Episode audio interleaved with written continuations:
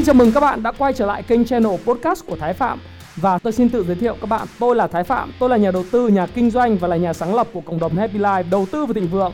Trong channel podcast này chúng ta sẽ cùng trao đổi với nhau về những chủ đề về phát triển bản thân, về đầu tư khởi sự khởi nghiệp, đầu tư tài chính với mục đích là cùng giúp nhau để trở nên giàu có hơn.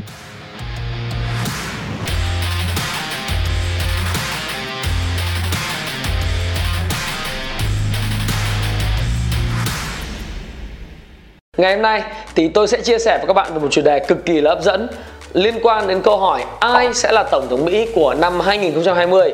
Và hiện nay đây là câu hỏi sẽ ảnh hưởng rất nhiều đến tài chính toàn cầu, đến nền tài chính toàn cầu, đến kinh tế Mỹ, đến kinh tế của các nước trong khu vực và kinh tế của Việt Nam cũng như sẽ ảnh hưởng tới thị trường tài chính của Việt Nam.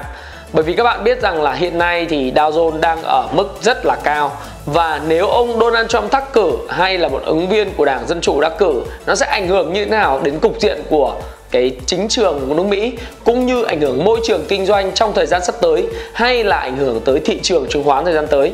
Và tôi nghĩ rằng các bạn sẽ rất quan tâm đến chủ đề này. Và chủ đề này thì tôi sẽ phân tích ở trên cái màn hình của máy tính. Và tôi muốn các bạn hãy cùng theo dõi rất là chi tiết tất cả những phân tích này. Bởi vì phân tích này nó sẽ ảnh hưởng đến túi tiền các bạn các bạn đừng quên ha nó sẽ ảnh hưởng đến túi tiền các bạn năm 2020 và không chỉ năm 2020 mà còn năm 2021 nữa. Liệu ông Donald Trump đương kim tổng thống người sẽ đại diện cho Đảng Cộng hòa danh tranh cử tiếp năm 2020 và năm nay ông đã 73 tuổi. Hay là những ứng viên của Đảng Dân Chủ gồm có tổng thống à phó tổng thống trước đây là ông Joe Biden à, ông Bernie Sanders hay là bà Elizabeth Warren hay là thị trưởng của New York trước đây là ông Michael Bloomberg sẽ là người đại diện cho Đảng Dân Chủ ra tranh cử. Đấy, thì chúng ta hãy cùng theo dõi và tôi hy vọng rằng bạn sẽ thích cái video này. Ok, à, vâng à, chào mừng tất cả các bạn à, đã đến với lại cái bài nhận định về cái câu chuyện là tổng thống Mỹ bầu cử tổng thống Mỹ năm 2020 thì sẽ diễn ra như thế nào và những cái tác động của cái việc bầu cử tổng thống Mỹ này nó ảnh hưởng như thế nào đến tình hình kinh tế thế giới, à, thị trường tài chính toàn cầu cũng như thị trường Việt Nam nói chung. Đối với lại bầu cử kinh tế Mỹ năm 2020 thì ờ, đây là một cái chủ đề mà như tôi đã nói là một chủ đề rất là đáng quan tâm, cực kỳ được ờ, thu hút sự chú ý của truyền thông quốc tế giới chính trị toàn cầu cũng như là ờ, được quan tâm rất là nhiều bởi các nhà quan sát những nhà đầu tư trên toàn thế giới bởi vì nó sẽ tác động tới nền kinh tế thế giới và nó tác động đến thị trường tài chính thế giới cũng như tác động đến kinh tế Việt Nam rất là mạnh. Thành thử ra là trong cái chuyên mục về cái bầu cử uh, tổng thống Mỹ này tạm gọi là một khoản chứng khoán ABG phần số 11 thì tôi sẽ tiếp tục chia sẻ với quý vị về cái cuộc bầu cử tổng thống Mỹ này và những đánh giá sơ bộ của tôi cũng như một số chuyên gia về cái tình hình bầu cử của Mỹ. Thế thì đầu tiên chúng ta phải tìm hiểu là các cái chính sách của nước Mỹ nó sẽ thay đổi nó ảnh hưởng như thế nào đến nền kinh tế của thế giới. Bởi vì các bạn biết rằng là riêng uh, nước Mỹ thì cũng không khác gì Việt Nam có nghĩa là tân quan tân chính sách. Này, nó có những cái điều mà khi tổng thống mới được uh, của Đảng Dân chủ hoặc là Đảng Cộng hòa được bầu cử thì nó sẽ có những thay đổi nhất định liên quan tới cái câu chuyện chính sách của nước Mỹ. Và các bạn biết rằng đối với lại nước Mỹ thì ờ, nó gồm bao giờ gồm có hai đảng. Chính uh, tất nhiên còn thêm một đảng nữa đảng độc lập. Uh, hai đảng chính đó là đảng dân chủ Ờ, và đảng thứ hai là đảng cộng hòa. À, đảng cộng hòa. Đảng cộng hòa này thì hiện nay là đảng đang nắm quyền và cái người đại diện của cái đảng này là ông Donald Trump. Thì các bạn biết rằng là đối với chính sách của nước Mỹ thì nó ảnh hưởng rất nhiều đến đến các quốc gia khác trên thế giới mà chúng ta có thể kể tới như là các chính sách về nhập cư này. Đấy, các bạn thấy là kể từ khi mà ông Donald Trump ông thắng cử ấy, thì các bạn thấy là cái chính sách nhập cư của Mỹ nó được siết chặt thậm chí là thẻ visa à, các chính sách du lịch đến Mỹ nó cũng đã thay đổi. À, thời gian tới còn sẽ thay đổi nữa. Nếu tiếp tục ông Trump là tiếp tục là tổng thống của nước Mỹ thêm một nhiệm kỳ 4 năm nữa. Cái thứ hai nữa là cái bầu cử tổng thống của nước Mỹ nó rất quan trọng là vì nó liên quan đến cái an ninh quốc gia của nước Mỹ. Ờ, những chính sách liên quan an ninh quốc gia chẳng hạn như là chúng ta có thể tới kể tới ví dụ đầu tư uh, đầu tư đầu tư vũ khí này trang bị vũ khí này. Đấy và chọn đối tác chiến lược. Đấy. chọn đối tác chiến lược. Nó ảnh hưởng, nó ảnh hưởng tới việc là nước Mỹ sẽ chơi quốc gia nào, sẽ là thù địch của quốc gia nào, do đó thì sẽ đầu tư ở khu vực nào và trang bị vũ khí ở khu vực nào. Chính vì điều này, nó cũng sẽ ảnh hưởng tới cái câu chuyện là dòng luân chuyển của tư bản trên thế giới. Đó là nó sẽ luân chuyển từ quốc gia nào. Ví dụ như trước đây nếu mà mỹ chọn chơi với lại đài loan, chọn chơi với hàn quốc và nhật bản để ngăn cản sự bành trướng của trung quốc thì họ sẽ đầu tư rất là mạnh về những thị trường như hàn quốc nhật bản và Đài Loan. Thành thử ra là trong một cái giai đoạn rất là lâu thì ở ba quốc gia Đông Á này đã tận dụng cái giai đoạn tiền của nước Mỹ đầu tư này và họ đã vươn lên trở thành cường quốc về công nghệ về kinh tế trên thế giới. À, và à, một cái chính sách nữa của nước Mỹ khi mà có bầu cử tổng thống mới thì nó cũng liên quan đến cái kinh tế Mỹ chẳng hạn những cái gói về cơ sở hạ tầng đầu tư hay là kích thích kinh tế của Mỹ cũng sẽ thay đổi. À, tôi tôi nói thí dụ như thế này.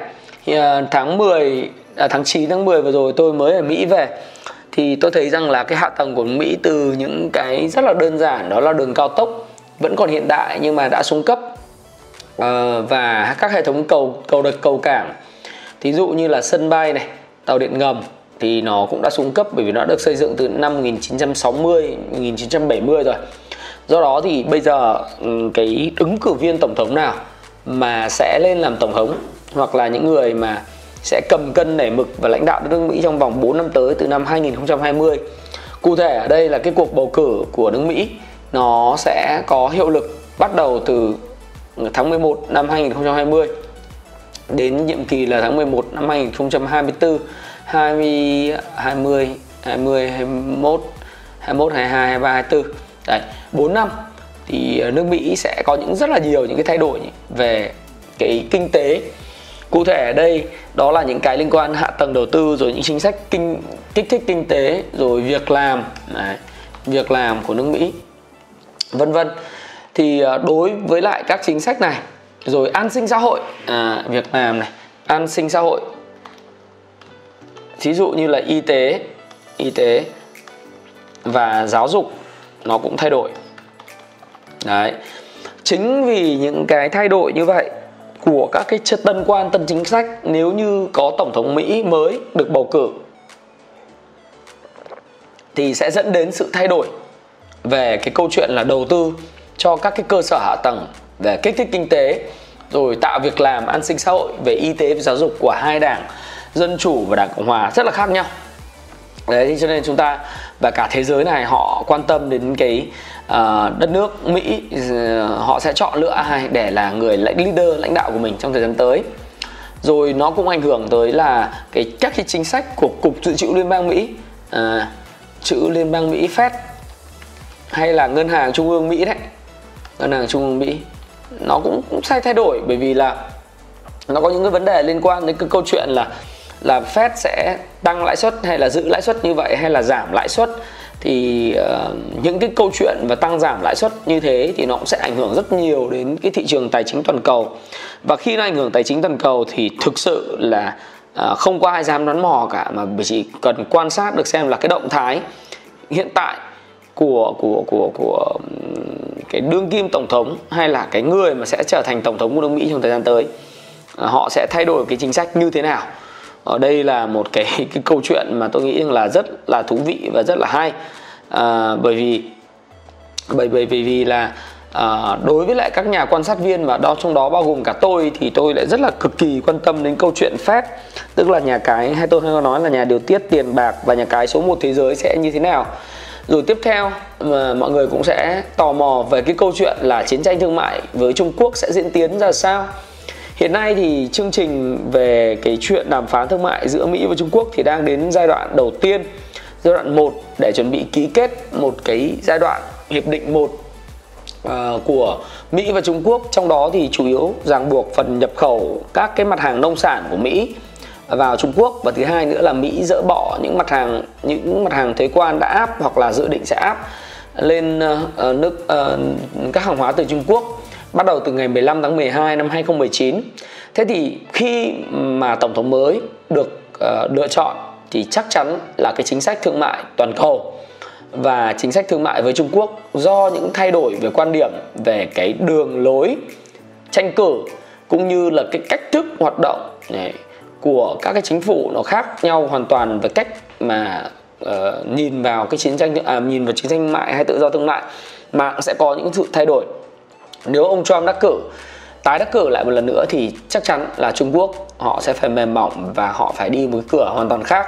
Nếu không thì họ sẽ chịu thêm 4 năm rất là đau khổ và họ phải nhanh chóng ký một hợp hiệp một hiệp định một cái thỏa thuận số 1 với Mỹ ngay.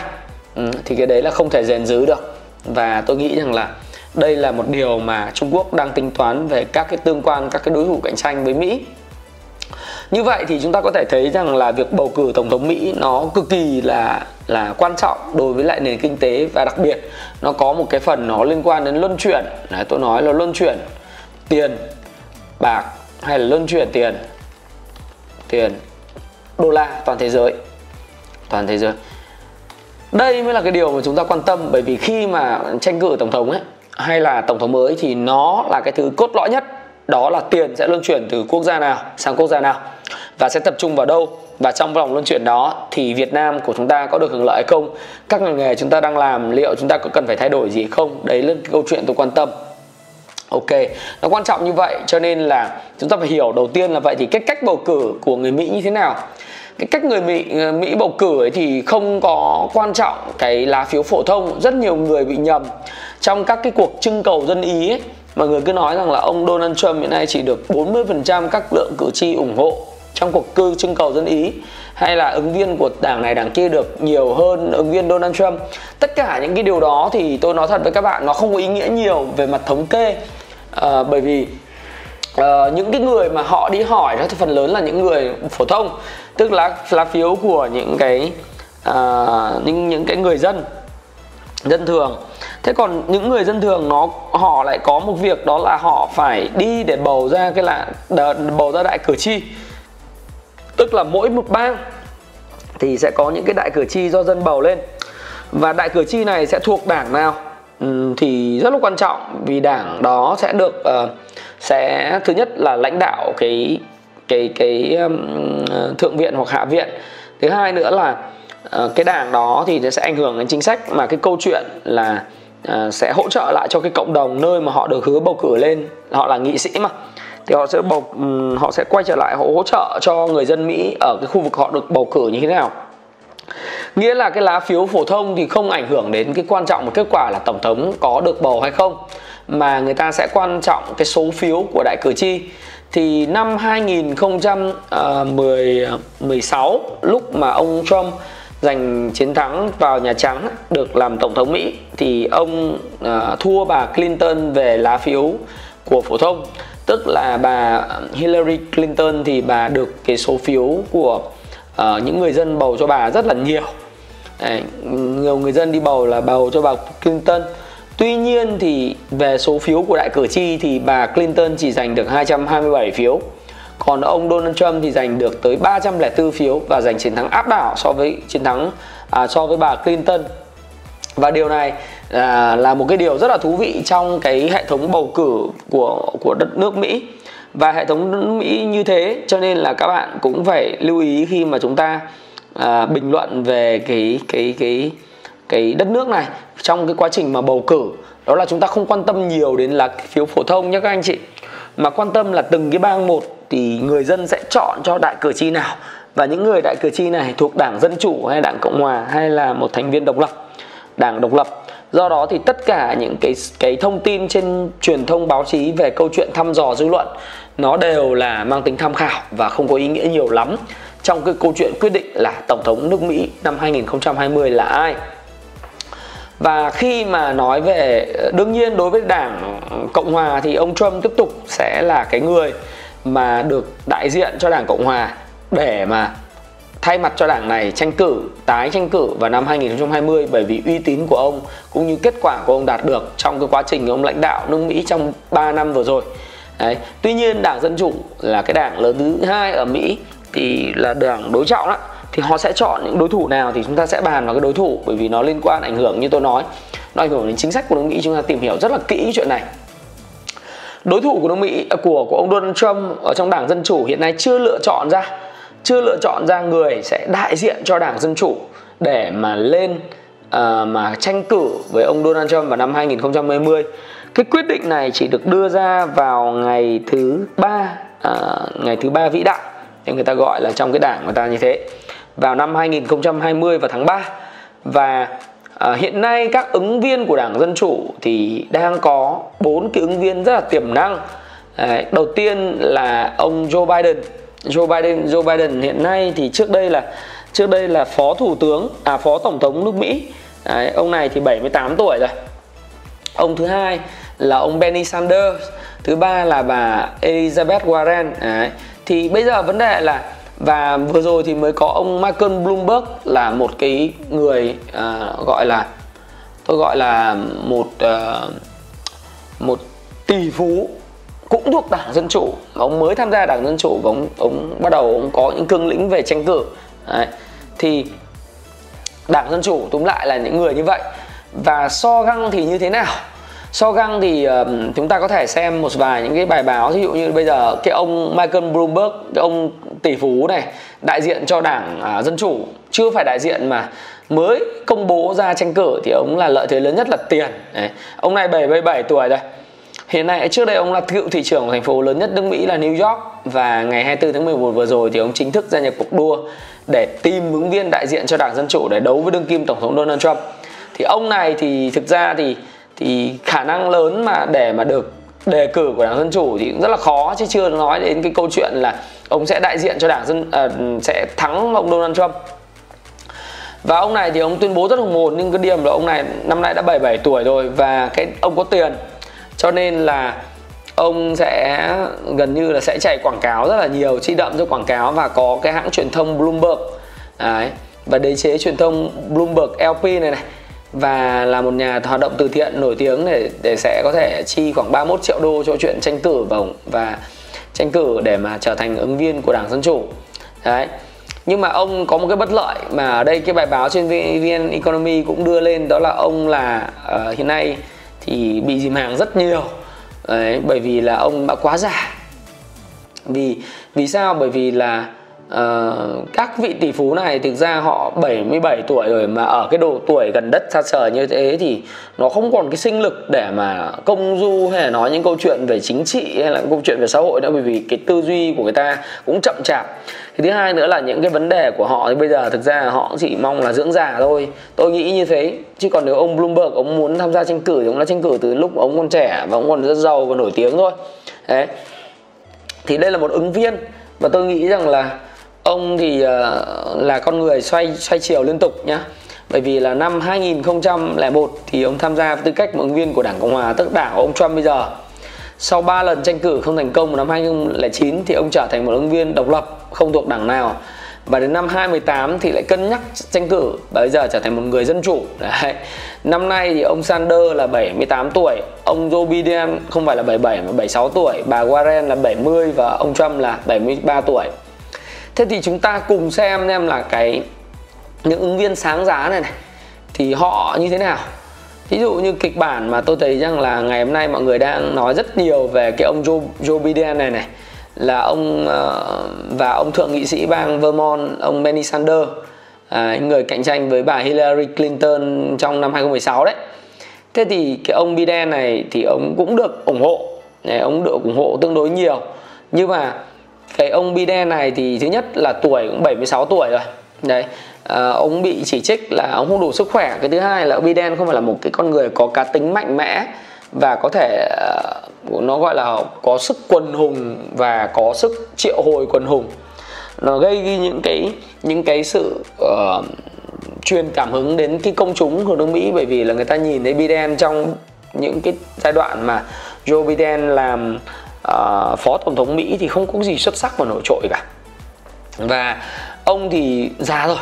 Thứ nhất là như thế. Cái thứ hai là cái uy tín của ông ta trong đảng hiện nay thì đang bị suy giảm rất là mạnh bởi vì là ông ta thì bị vướng vào cái cáo buộc tham nhũng của con trai mình tại Ukraine.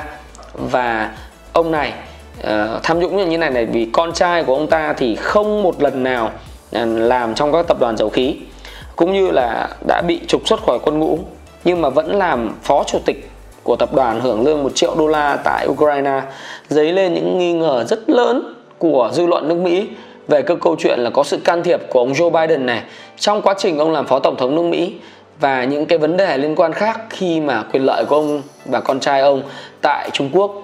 Chính bởi vậy thì cái ông này thì hiện nay cũng không được quá nhiều sự ủng hộ trong đảng.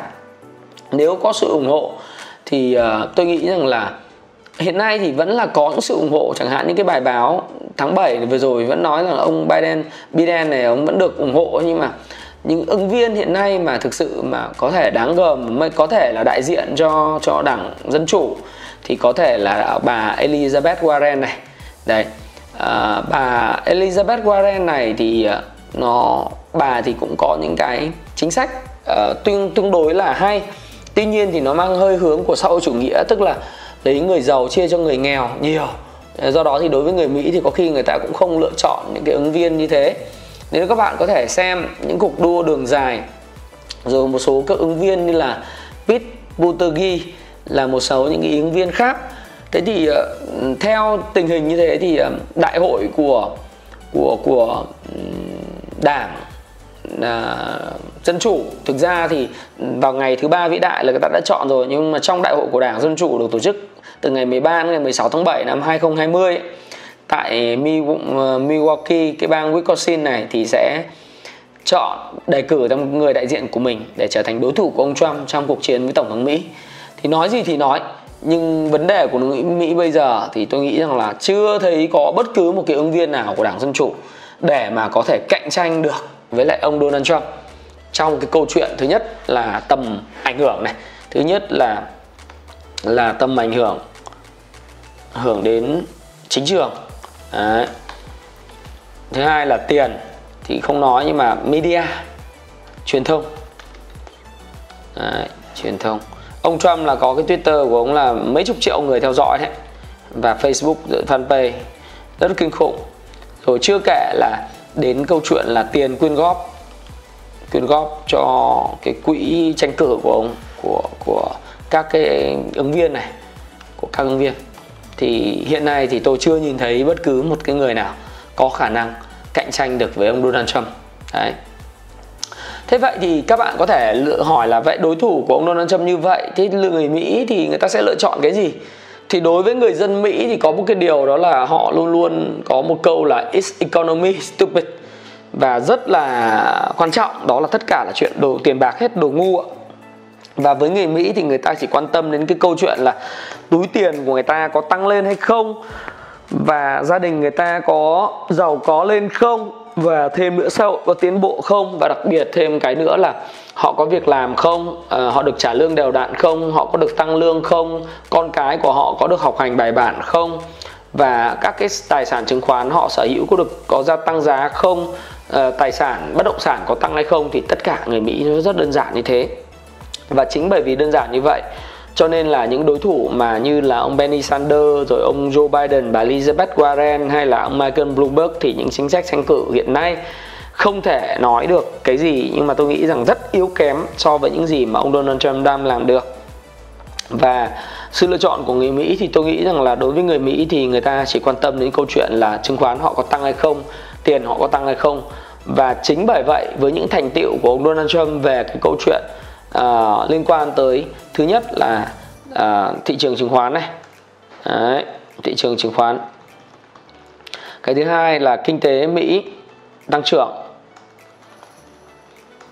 Ông làm một việc thứ ba là thất nghiệp và thứ tư là lạm phát nó rất là tốt. Đấy, thấp hơn 2% thì những cái việc này nó khiến cho người dân Mỹ thì dù có cảm tình như thế nào đối với lại những người mà theo hơi hướng xã hội chủ nghĩa à, tức là lấy của người nghèo giàu chia người nghèo thì người ta vẫn cứ lựa chọn cái túi tiền của mình thay vì cái câu chuyện mơ mộng hão huyền về một cái miễn phí một cái xã hội miễn phí công bằng.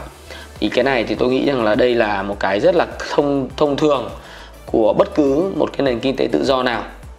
Và đối với lại người Mỹ thì để tôi nói với các bạn nghe một điều đó là đối với người Mỹ thì uh, có một cái bài báo của Liz uh, Krukin viết rất hay trên Facebook của mình đây là một nhà báo chuyên nghiệp có hơn một thập kỷ phỏng vấn viết bài về tổng thống Donald Trump thì nói rằng là một nửa nước Mỹ thì không đồng ý với ông, báo chí đặt điều về ông nhưng mỗi ngày ông đều thức dậy với một nụ cười thật tươi bởi vì ông đang làm cho nước Mỹ vĩ đại trở lại và ông chính là Donald Trump.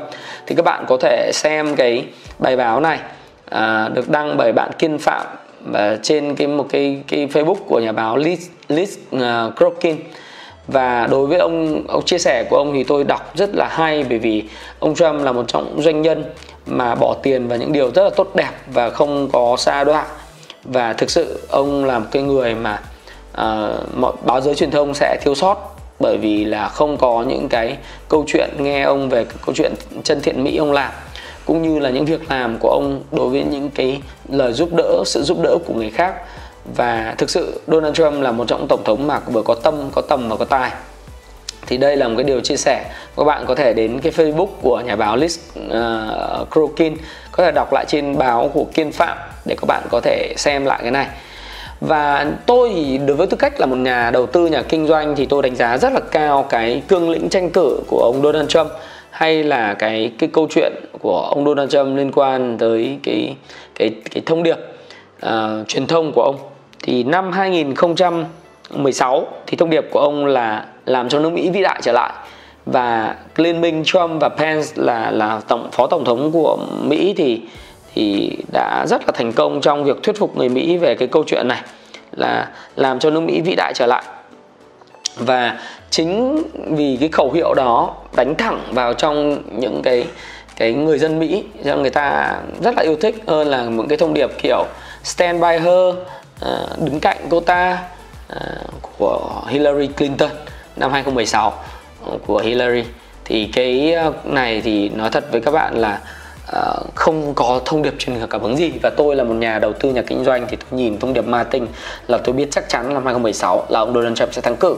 Và tương tự như vậy năm 2020 tôi cũng nghĩ là ông Donald Trump sẽ thắng cử bởi vì thông điệp truyền thông của ông rất là rất là kinh khủng và người Mỹ cũng chỉ cần tiền và it's economy stupid. Nghĩa là keep American great hãy giữ cho nước Mỹ vĩ đại. Như vậy như đã vĩ đại trở lại và những lời hứa thì đã được thực thi lời hứa đã được giữ và việc làm việc làm và việc làm. Đây là tiếng Anh của nó là keep America great uh, promise Made promise kept jobs jobs jobs. Wow. Đối với người mỹ thì chỉ cần những thông điệp như này là quá kinh khủng rồi. Và đối với tôi thì với cái dự báo của tôi thì tôi nghĩ rằng là uh, tôi chọn ông Donald Trump thay vì những ứng cử viên vừa già vừa yếu và vừa thiếu những cái kiến thức cơ bản về tranh cử và không có những cái thứ liên quan đến câu chuyện về thông điệp marketing hay truyền thông tốt. Thứ hai nữa là cái câu chuyện là tổng người mỹ thì họ chỉ quan tâm tới cái cái như tôi nói sự lựa chọn của họ là thị trường chứng khoán kinh tế Mỹ thất nghiệp và lạm phát những cái rất là thiết thực với đời sống và cũng như là cái tài sản uh, tài sản uh, bất động sản của họ tăng giá. À, thì có một cái bài báo hiện nay mà tôi nghĩ rằng là khá là thú vị được đăng lên trên uh, VN Economy mà rất hay đó là ông Trump được dự báo thắng áp đảo trong bầu cử tổng thống 2020 bài báo này đăng vào cái tháng 10 16 tháng 10 và theo mô hình của Moody Analytics nhận định à, và cái theo hãng CNBC thì thì ờ, hiện nay ông đang vẫn dẫn đầu về trong cái mô hình dự báo này. Bởi vì là họ mô hình này thì dù có cửa ờ, ví tiền người dân về tình hình tài chính thì đều chiến thắng. Về số phiếu đại cử tri thị trường chứng khoán cũng chiến thắng. Và thực sự thì nếu chỉ quyết định dựa trên túi tiền thì chắc chắn là Donald Trump cũng sẽ là người chiến thắng trong cái cuộc uh, tái đắc cử này. Và bởi vì có mấy việc nếu các bạn lên Twitter các bạn sẽ thấy uh, Twitter. Đấy, thì uh, các bạn sẽ thấy một điều là ông Trump ông thắng là đúng thôi bởi vì hiện nay uh, tôi thì cá nhân tôi là tôi tôi rất là thích cái ông Donald Trump này. Bởi vì không phải là chỉ là bởi vì tôi thích mà tôi hiểu được là uh, Donald Trump ha Donald Donald Junior Trump. Đấy. Các bạn sẽ thấy rằng là à, đây. Tôi đang theo dõi ông này. Ông có 67,4 triệu người theo dõi và mỗi một cái video của ông đăng lên thì có cả triệu view. Đấy, cả triệu view ờ, các bạn thấy không? Đây nhỉ, video video đấy mới đăng lên được 581.000 view. Thậm chí có những video 3 4 triệu view 5 triệu view là bình thường. Thì các bạn thấy rằng là cái sức mạnh và ảnh hưởng của cái thương hiệu Donald Trump rất lớn. Còn bà Elizabeth Warren thì thực sự là đây bà này. Nay có 3,5 triệu người tức là kém 20 lần so với lại cái cái công uh, tương tác của ông Donald Trump. Và kém 20 lần về số lượng follow cũng như là tương tác thì rất kém. Chính vì tương tác kém và lượng follow như thế này thì tôi nghĩ là rất khó để thuyết phục người Mỹ cho cái câu chuyện là sẽ lựa chọn bà và thứ hai là Moody thì nó, mô hình Moody Analytics nó chỉ sai đúng có một lần vào năm 2016 và nó đúng cho tất cả những cái lần trước. Chính bởi vậy thì tôi nghĩ rằng là cái câu chuyện là là phát họa, cái câu chuyện tiếp theo thì về chính trường nước Mỹ 2020 tự, tôi tự tin là ông Donald Trump sẽ thắng cử. Và ngay cả học học giả nước Mỹ là ờ, giáo sư Peter Bergerson thì nói chuyện với Việt Nam thì ông cũng nói rằng là Việt Nam ấy thì cũng sẽ nhận định của ông thì Việt Nam cũng sẽ được hưởng lợi quan hệ rất là tốt với Hoa Kỳ nếu ông Donald Trump tái đắc cử. Và uh, đây các bạn có thể xem là con đường với Nhà Trắng hai bước là phải được giành được đề cử đảng rồi sau đó giành chiến thắng vào tháng 11 ông Donald Trump có đầy đủ tất cả những cái công cụ uh, sự đề cử của đảng trước về tiền bạc về sự ủng hộ của các đại cử tri để có thể giành chiến thắng. Và nếu ông Trump lãnh đạo thêm một kỳ thì giáo sư Bergerson đánh giá là quan hệ của Việt Nam, Mỹ nó sẽ phát triển tích cực như hiện nay và hầu hết các hoạt động nước Mỹ sẽ được tiến hành tại các bộ sẽ tiếp tục được duy trì. Và ông thấy có lợi cho bản thân ông và đảng nếu ông tiếp tục duy trì quan hệ với Việt Nam. Và dù có đảng cầm quyền có lên à, là đảng dân chủ thì cũng sẽ như vậy. Nhưng mà nó thực với các bạn rằng là nếu đảng cộng hòa lên thì Việt Nam sẽ có hưởng lợi rất là nhiều. Đấy và phần lớn các ứng viên khác thì đều rất là già yếu rất là kém không có đủ cái cái social capital để mà cạnh tranh với ông Donald Trump. Thì trên đây là một vài những cái đánh giá của tôi về cái bầu cử sơ bộ của tổng thống uh, trước cái bầu cử tổng thống Mỹ và tôi nói trước kẻo là sau này lại nói rằng là khi mà có kết quả rồi thì tôi cũng chả sợ đâu nhưng mà bảo là nói vuốt đuôi nhưng mà thực sự với các bạn rằng là tôi nghĩ là cái thị trường chứng khoán uh, của nước Mỹ và những người dân Mỹ sẽ có một lựa chọn đúng đắn cho một cái người uh, người tổng thống mà sẽ tiếp tục lèo lái và dẫn nước Mỹ đi lên trên một chu kỳ phát triển kinh tế mới. Và trên đây thì uh, cũng là một cái câu chuyện của tôi về cái chủ đề này và nó cũng khá là dài. Tôi hy vọng là các bạn yêu thích. Hãy chia sẻ những thông tin này nếu bạn cảm thấy nó hữu ích với bạn. Và hẹn gặp lại các bạn trong chia sẻ tiếp theo của tôi nhé.